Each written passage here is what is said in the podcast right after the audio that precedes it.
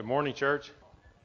My name's Craig Leonard, and I am not the preacher at this church. I am just standing in, mere substitute, um, which is always kind of enjoyable for me because I get the chance to open myself up and say, Hey, God, what do you want from me today? And I've done that this past week uh, in preparing for this service. And he always hits me right in the gut, like kind of a jerk move sometimes, because I'm like, hey, here I am, use me. And he's like, here's something that you need to hear. And he gives it to me. So that's what I'm going to give you today. Something that I need. I need to be fed with this. And what a blessing it's been to study this this week and to really dive into um, this scripture, the thought of, of lost, being lost, who's lost, all of those things really, really mean a lot to me. And uh, I don't know that I have been doing the best job. So, I want to talk with you, not at you. So, it's kind of like if you and I are going to use a fire hose, right? We want to both be on this side of the fire hose instead of me spraying it at you, right? So let's let's do that. Let's make this a conversation. Let's make this more like a classroom setting than a lecture setting. So I want to hear back from you. I'm going to ask some questions. I want to hear from you. Okay? If you don't respond to me, I'm going to think I'm doing a terrible job and I'm going to walk off. Okay? Leave you with the hanging chad. So please, please um, get involved today. Just be part of this. Let this soak in. This is not note taking type stuff. This is life application type stuff. Okay? So, by raise of hands, let's, let's see if you're going to cooperate with me. Who's ever lost a child in a public place? Yep, a lot of you. Okay, good for you. Well done. Well done. You lost your child. Okay, so have any of you lost your child for more than one hour? More than an hour. Okay, some of you, but the, the numbers went down dramatically. If you lost your child for more than one hour, the feelings compound, I'm sure. I have not lost my child for more than one hour yet. But I can only imagine if it did. If you lose your child for one minute, you turn around and they're not there. What's immediately the first thought that you have? Somebody. Kidnapped. So it's fear. Immediately goes to fear. Surely, surely something good didn't happen to them to took them away from me. It had to be bad had to be something that's scary and bad, and they're not with me. I protect them, they're my child. Right? So that's kind of the first response, and that's human nature. Okay? When you found that child, what did you do? Hugged them, grabbed them, scolded them, spanked them? Right. Okay, yes, all appropriate responses. And I think we all deal with that anxiety a little bit differently. But I think all of us get that overwhelming dump of endorphin release. I found them. They're safe now. I have them. They're mine. I got them back. I can protect them now. When they're not with me, I can't protect them. That's a scary, scary thing. Maybe they needed to be scolded later, but right then, they're back in your arms. They're back in your protection. Um, so the Bible's full of text that's about lost things, right? So let's look at um, Luke chapter 2. We find a story about Jesus getting lost from his parents. Okay, he wasn't really lost as far as he was concerned, but his parents lost him. For how long? Anybody remember? Three days. Not three minutes, not three seconds, not three hours, three days they lost him. Okay, so in today's world, you're going to be at the police station. You're going to have all the teams out They're looking for these kids, right? But three days they don't know where Jesus is. That's their son. So imagine the relief they had when they finally found him. Imagine that relief. Three full days of him being lost. Also in Luke chapter 15, we have the story of the prodigal son. This one's a little bit different because this was intentionally getting lost. This son left his home of safety under his parents and he wanted to go out into the world on his own. So he chose to leave, he chose to get lost. Do you think his parents felt any different than if they had just lost him and not known that he left on purpose? No, I think that they longed for him to return. They longed to know where he was and if he was okay and if he had eaten that day and if he had clothes and if he was kidnapped. or if he was sleeping with pigs. They would want to know those things. So I think that the parents still had the same feeling inside their guts when their son was not with them. In Luke 15, we have a woman that misplaced a coin. She only had 10 of them, so she misplaced one. That's kind of a big deal. So what did she do? She searched frantically for it. She searched and searched and searched until she found it, and then she did what? Celebrated. She rejoiced. She had a party with her neighbors. I found my coin. I found the lost coin. And then we get to Matthew 18, and we have a story about a sheep, a lost sheep, which is another common theme in the Bible. We are often referred to as sheep, and God is our shepherd. Everybody familiar with that? You with me? Raise your hand. Good, thank you. Some of you are awake. I barely started. Oh, yeah. Hey, Siri, set a 60 minute timer. I'll be done shortly. Um, so, we are the sheep, and He is our shepherd. Have, have, does anybody in this room have any personal experience with sheep? Yes? Has anybody in this room wanted to bang their head against the fence post dealing with sheep? Yes, I have. Think, think in your mind, and don't say these out loud. We're in church. Think of some words that you would use to describe sheep, those of you that have dealt with sheep more than once. Think of those words. Repent now, okay? Because those are usually not nice words. I have two words that I, that I can tell you that I think about sheep they're needy and they're dumb. Okay, you might have a pet sheep and he might be the smartest thing in the whole wide world, but most sheep are dumb. Okay, and they're needy. They're very, very needy. Most sheep need everything done for them. They have to be led to food and led to water, and they, I mean, they can barely eat and drink without you moving their mouth for them. They're very, very needy animals. Okay, and the Bible refers to us as sheep a lot. Okay, I don't think the sheep evolution has changed much. I think they were needy and dumb back then too, when this book was written. They still are today, and we're still being compared to them today. Why couldn't we be like wild mustangs or at least some turkeys or like something cool, but we're sheep? Okay? Why sheep? Why are we compared to them? Now, if you'll stick with me for a minute, I think I have an answer to that. But before we get to that, let's pray and. Uh, Let's pray for some of our community while we do that. Dear Heavenly Father, we thank you so much for this wonderful day. Thank you for this fall weather. Thank you for the joy that it puts on people's faces. Oh God, we just uh, we just feel so blessed to be a part of your family and be a part of this life that we get to live together. Father, I ask that the Holy Spirit comes into this room in a huge way, God, that the Holy Spirit is in charge of what is said here that it's not my motivation or my words, that it's yours. And thank you for punching me in the gut with this, this this, week. And if it benefits no one else, it's benefited me. So I thank you for that. Father God, there's so many churches in this community that are not even in a in a church building. God, they're in homes. They're studying together. They're they're talking about you. They're they're looking for ways that they can find the lost. God, I ask that you bless them this morning, that you that you allow them to feel your physical comfort on them this morning as they, they strive to, to join along with us in the search. Father, bless the rest of this this day and the rest of this time that we have together. In Jesus' name.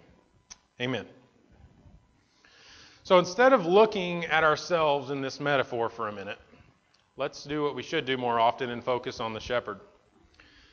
Because sheep are so needy, the shepherd has to be completely in tune with his flock. Okay, it's a flock, not a herd, for those of you that didn't know. It's a flock. The shepherd has to be in tune with the flock because he has to do everything for them. So let me tell you a few things that the shepherd did and does. Number one, he never left his herd. Okay? He slept with them. He didn't put the Great Pyrenees out with him at night and go home and sleep, or he didn't have a donkey to put out with him like a lot of times we do today. He slept with the sheep. The sheep knew his voice, they followed his voice, and that's all they followed. Everything else they ran from. Okay, so he lived his whole life with the sheep. He had to be in tune with them. They were his focus. The shepherds were veterinarians. I believe they had veterinarians back when this was written, but the shepherds did that. They delivered lambs that were that were having parturition issues, that were stuck maybe. They pulled lambs. They mended wounds. They protected from disease. They anointed their heads with oil. A lot of us have heard that. Some of us probably know where that was derived from. Um, I learned that this week.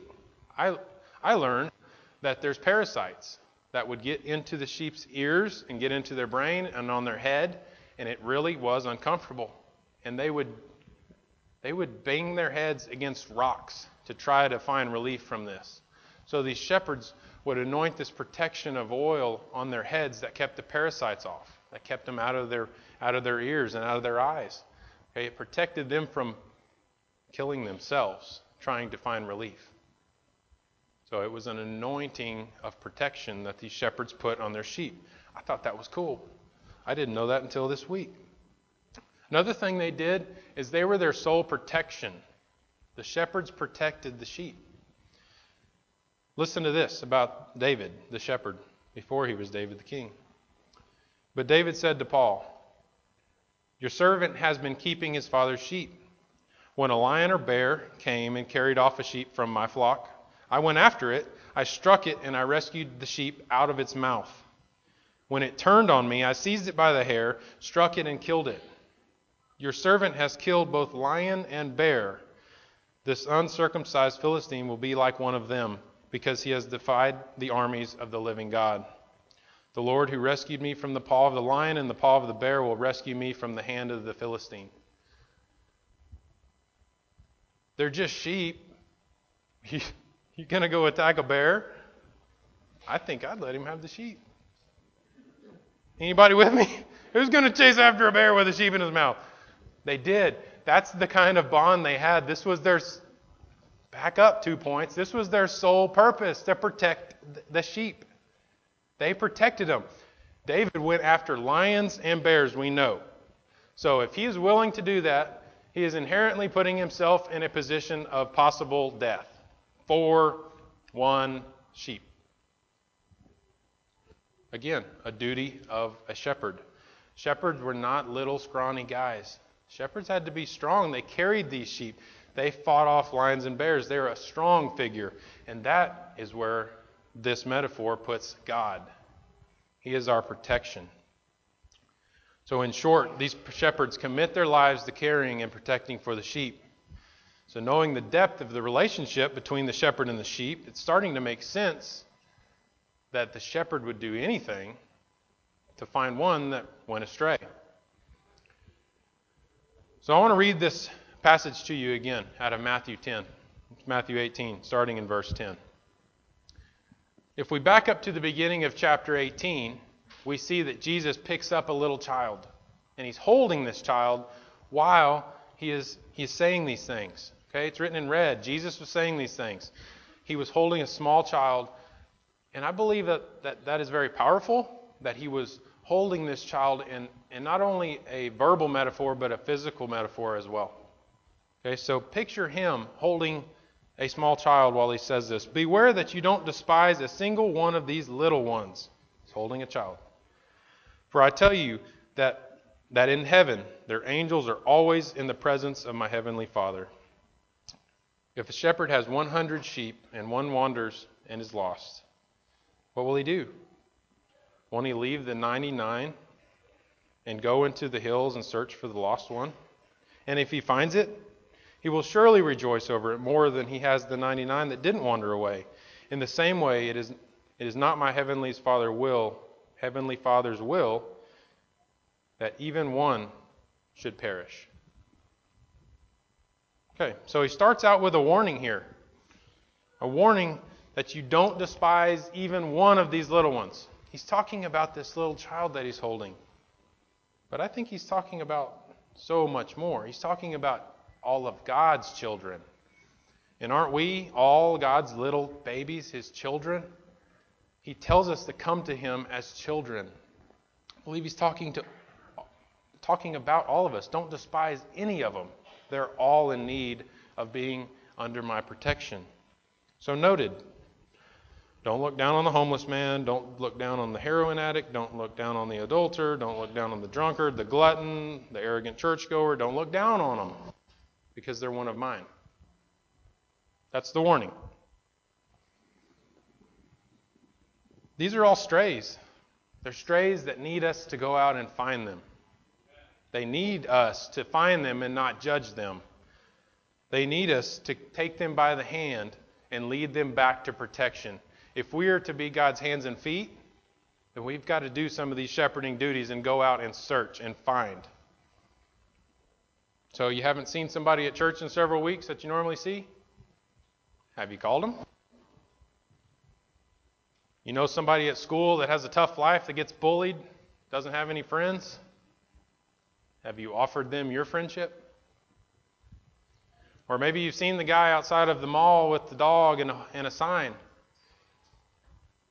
Did you assume that he's just some sort of scam artist and he doesn't want to get a job and he's just trying to get by the easy way? Or do you see a child of God that's waiting to be rescued, that's waiting to be brought back? Church, I believe we've got to change our viewpoint of how we see people. Everybody, how we see all people. Not just the ones that are here, not just the ones that are our friends, but, but guys, all of them. We've got to bring them home. We've got to bring them back to God. We've got to bring them back into this flock so they can have some protection. And when we, when we see them out there, we need to treat them as if they don't need rehab before they can come here. How many times have I thought that in my mind and not verbalized it? That this person has got to go through some, got to get a shower or something before they can come here. I've thought that. I'm sure you've thought that. I hope you haven't, but I'm sure it's gone through your mind. We have to bring them here and help them with that. It doesn't matter the shape they're in, they got to come here first because this is the safe place in the flock. That is the only way. The rest of the passage describes God's very nature. Okay, so he warns us, and then he tells us about God's nature. The good shepherd will not settle for 99%. That won't do. He wants all of his sheep under his protection. That sounds a lot like what he said right before he ascended back into heaven, yes? Wake up call. Remember, classroom setting? Yes, yes, that's exactly what he said. I want all of them. I'm a jealous God. I don't want Satan to have any of them. I don't want Satan to have any of them. I don't want the world to have any of them. I want them all. They are all my babies. He wants us under His care. He wants us. We don't just have to want Him, He wants us. He's coming after us. So, why in the world would we leave that protection? He wants us in His flock where He guarantees us that we're going to be protected under His care. He's going to take care of us, He's going to fight the lions and the bears for us. Why would we leave that? Short answer because we're sheep. Because we grow up and learn to do things on our own. Okay, take a baby. That baby is not going to leave his parent's side because that baby needs to be changed. It needs to be fed. It needs all these things. It depends 100% on the protector. But we grow up and we kind of change that mindset. We think we can do it on our own. Thanks, Eve. We think, yeah, there you give it a second. We think we can do it on our own, but we can't. But we try. And that's what starts leading us further and further and further away from Him, from His protection, because we can do it on our own. I'm a big kid. I don't need your help. Maybe we don't decide to make that choice, but it just kind of happens slowly. But it happens. That's why we wander away. He wants us to need Him for everything. The God of the universe wants me to need Him for everything. Hmm. He wants me to need Him for everything that I need. I think if I depended on Him for everything that I need, I wouldn't wander away from Him.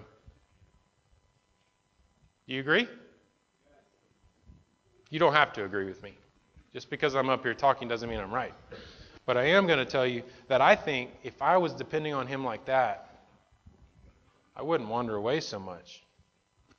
So let's say we do wander, because we all do. What then? Outside, of the shepherd's protection, what is the only protection a flock of sheep has? Let me hear you. Say again? Each other. The flock. They protect each other in numbers. That's their only way. That is the only way. If there's a flock of a hundred sheep and then one sheep over here and I'm a bear, where am I going? After the one. Bears aren't dumb, they're not sheep. They're going to go after the one that's by himself. That's an easy target. Okay? If they're in a flock, at least there's a chance of protection because of numbers. Maybe some intimidation because of numbers. Satan knows when we're alone. He knows. And he likes to get us alone. He salivates when we're alone because he knows there's an easy prey right there. I'm going to get him. I'm going to trip him because he deliberately sets those traps for us. You know what I'm talking about here. When you're not surrounded by your flock, you are more likely to fall into those traps. You'll look up those filthy websites. You'll use those substances. You'll overeat. You'll overindulge. And you'll begin to deteriorate. And you get further and further. With each bad decision that we fall into, we feel like we're further and further away. Not a fun spot to be because Satan is just pulling and pulling, and the more he's got you, the more you feel like there's no turning back. But I have good news for you. The Good Shepherd's out there looking for you. You're the one he's looking for. He's left the 99 and he's looking for you. He's looking for the one that's lost. So, talk to me for a second. Have you ever been lost and then found by God? You don't have to raise your hand. You can if you want. What did that feel like? You knew. You knew down deep that I'm not on the track. I'm not on track. But then all of a sudden, something happened. Something happened, and God found you. Did you feel that embrace, that, that embrace of, of security, that embrace of warmth, that this God has come after me? After all of these things that I've done, He's come after me. Did God come down Himself and grab you by the hand, or was it maybe a friend or a coworker or a or colleague or somebody that you didn't even know. God uses us as his carrier a lot of times. Maybe God did come down and hold you by the hand. I'm not saying that can't happen. But I am saying it's very likely that it was another believer that was out doing God's work looking for the lost. Church, we're here to seek and save the lost. That's our mission to expand the population of heaven we have to go out and get them. Okay, we have to go out and find them. We have to get uncomfortable. Guys, this world is not made for your comfort. This is, you need to get uncomfortable being uncomfortable because that's what Jesus did. He didn't even have his own house, he didn't have his own pillow. He was comfortable being uncomfortable. Going into these situations and finding the lost, eating at the tax collector's house, so on and so on. We have to go out and get them. But sometimes it's us. Sometimes we are the lost. Sometimes we get full of pride and judgment and overlook the lost and write them off as circumstance. Sometimes we get lost in ourselves, fighting civil wars that leading that lead to more lost sheep than found sheep. Sometimes it's us. Sometimes the lost are sitting in here. What if that's me? What if I'm standing in front of you right now and I'm lost? Would you know that I'm lost? What if I'm standing here today and I need you to find me? To come pull me out of the pit of greed or lust or whatever it may be? Would you be there to bring me back to the flock, to bring me back to the shepherd's protection? Are you going to know? I know that today there's lost people in here. And I want them to come back to the Lord, but I believe it's also my job, it's my purpose to bring them back to God. So if that's you today, if you're lost, I want you to understand this. The Good Shepherd is out there looking for you. He has left the 99 in the wilderness, and he is out searching for you. This song that's coming on, this describes everything that God has put on me this week. Stand up with me, church.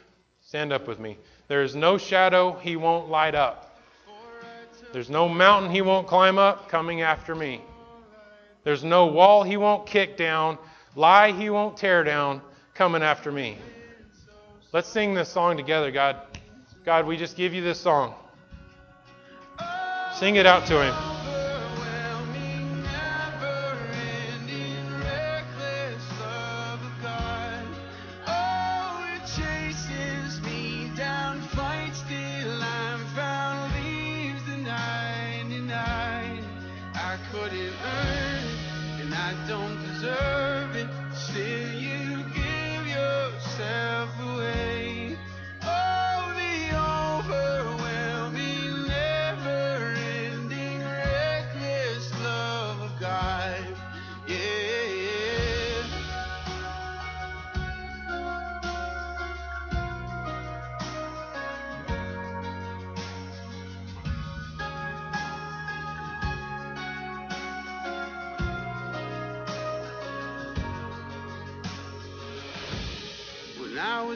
never.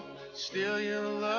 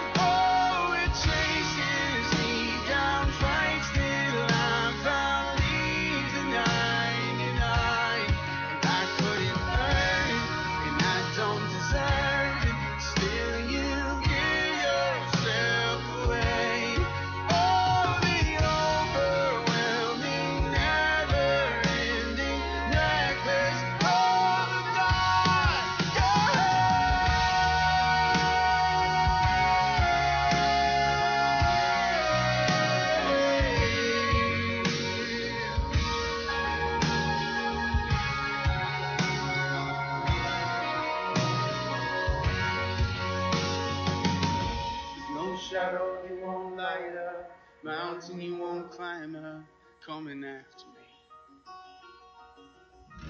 There's no wall you won't kick down, lie you won't tear down, coming after me.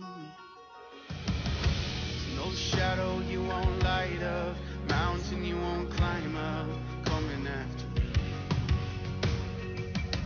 There's no wall you won't kick down, lie you won't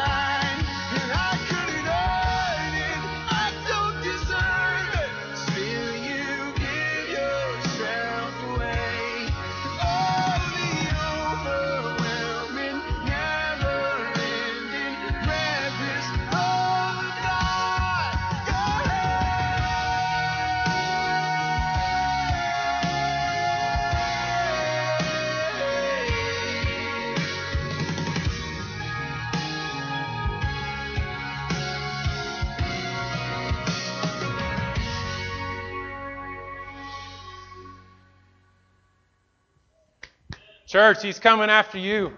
If you're the lost, if you are lost, if you've been lost, if you need finding, He's here. He's looking for you. This is your chance. If you need God, if you want God to hold you. Guys, my little girl ran up to me because I didn't ride here with him, and she grabbed me and hugged me. I'm talking all four limbs, head on my shoulder, hugged me, right? That's the feeling I want when God gets me. I want to put all four limbs around him and hold on to him. If you need that, come see us. Come up front. Come talk to us. Go in the back. There's people that love you here that are looking for you. Go out this week. Find the people that are lost and bring them back. There's empty seats. Let's fill them. God loves you. I love you. Thank you so much for being here today. If you need us, we're here.